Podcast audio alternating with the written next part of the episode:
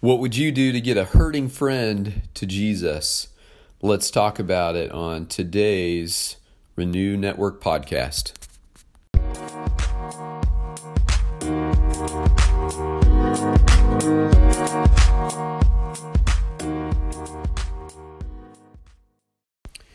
Good morning, my friends. Uh, here we are on the cusp of a new week. It's Monday, and uh, the weekend is behind us, and we look ahead now to a new week, and we trust that God's mercies, consistent with His words uh, in Scripture, are new every morning. And so, on this new day, uh, may we walk in the promise of new mercies. Uh, and God's great faithfulness behind us, leading us as we go.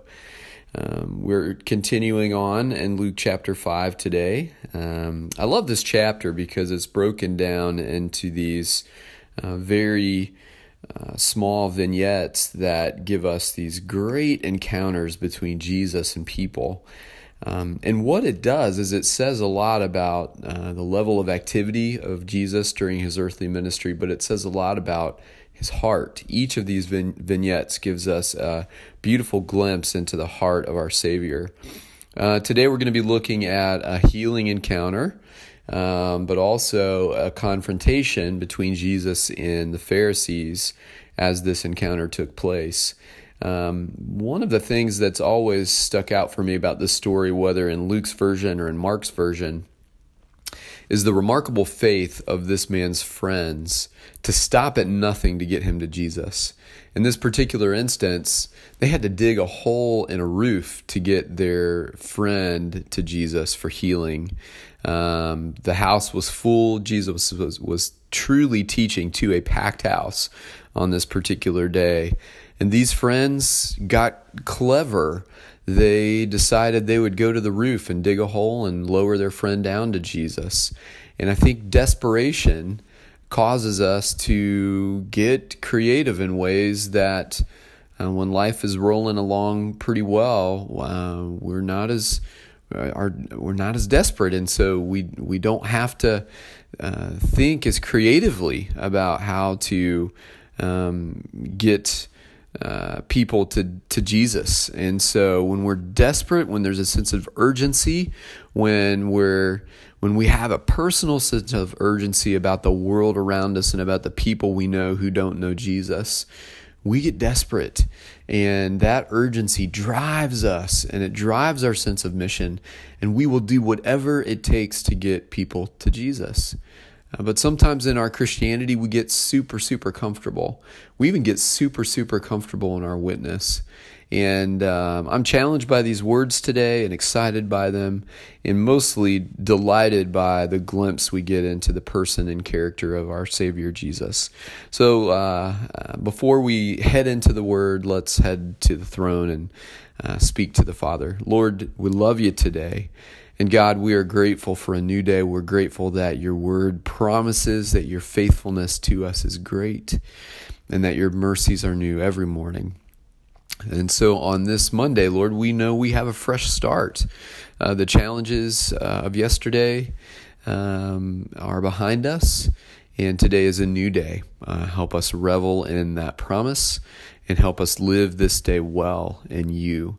Uh, lead us and guide us into your word today as we study together, we pray. In your Son, Jesus' name. Amen. All right, this is Luke 5, verses 17 through 26. One day Jesus was teaching, and Pharisees and teachers of the law were sitting there. They had come from every village of Galilee and from Judea and Jerusalem, and the power of the Lord was with Jesus to heal the sick. Some men came carrying a paralyzed man on a mat and tried to take him into the house to lay him before Jesus. When they could not find a way to do this because of the crowd, they went up on the roof and lowered him on his mat through the tiles into the middle of the crowd, right in front of Jesus. When Jesus saw their faith, he said, Friend, your sins are forgiven. The Pharisees and teachers of the law began thinking to themselves, Who is this fellow who speaks blasphemy? Who can forgive sins but God alone?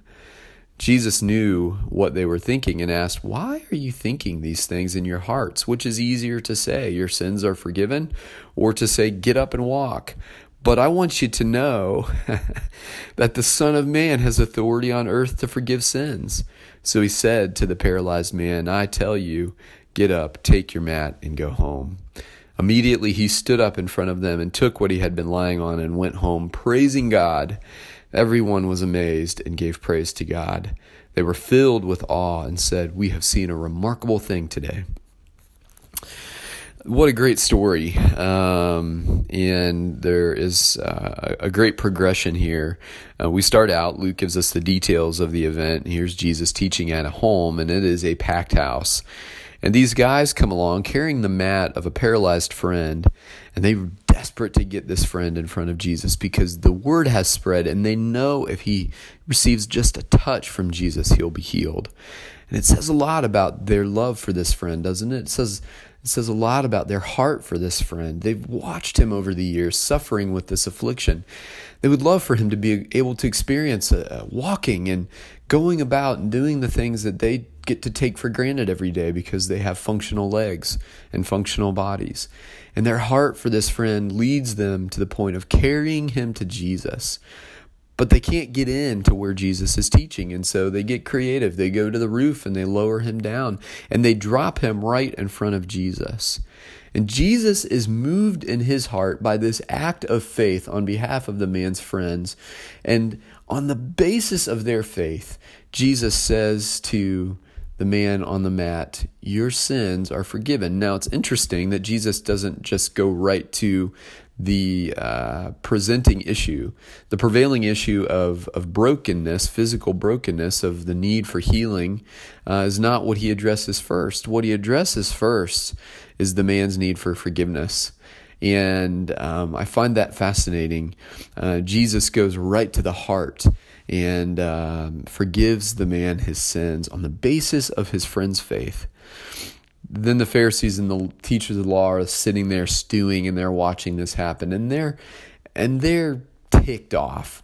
Who does Jesus think he is telling people their sins are forgiven? Only God can forgive sins. Guess what? They're making an unknowing profession of faith in that moment. They are recognizing Jesus for who he is without realizing it.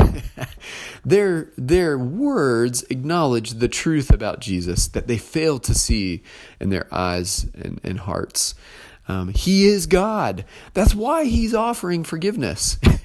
and yet they don't see that truth. Jesus confronts it because he knows what they're thinking. He knows what they're muttering about and what they're talking under their breath about. And he says, Why are you thinking these things? What's easier to say, your sins are forgiven, or get up and walk? But because the Son of Man has authority to forgive sins, I'm going to tell him to get up and walk. And that's exactly what the man does. Uh, so Jesus is, is, a bit of a coming out party. Um, he calls himself the Son of Man, and he declares and stands on his authority to forgive and to heal. And uh, that day, this man uh, received a beautiful gift. And you can tell that he leaves that day with gratitude in his heart because he didn't just say, Peace out, Jesus. Thanks for the healing. Now off to the casino or off to the party or whatever.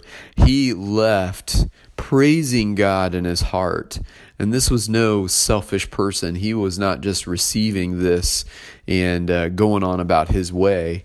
Um, he was full of praise to God for this healing that took place. The Lord had touched his life, and he would never be the same. And the same is true for us. And I wonder do we have some friends that love us enough to carry our mat to Jesus when we're hurting? And we have friends that we love enough that we would do that for? Is there an urgency in your mission? Is there an urgency about your desire to get people that you know in front of Jesus? And if there is, or if there isn't, uh, I pray that God would spark a fire in you, that you would have the desire, there would be an urgency about the sharing of your faith with others.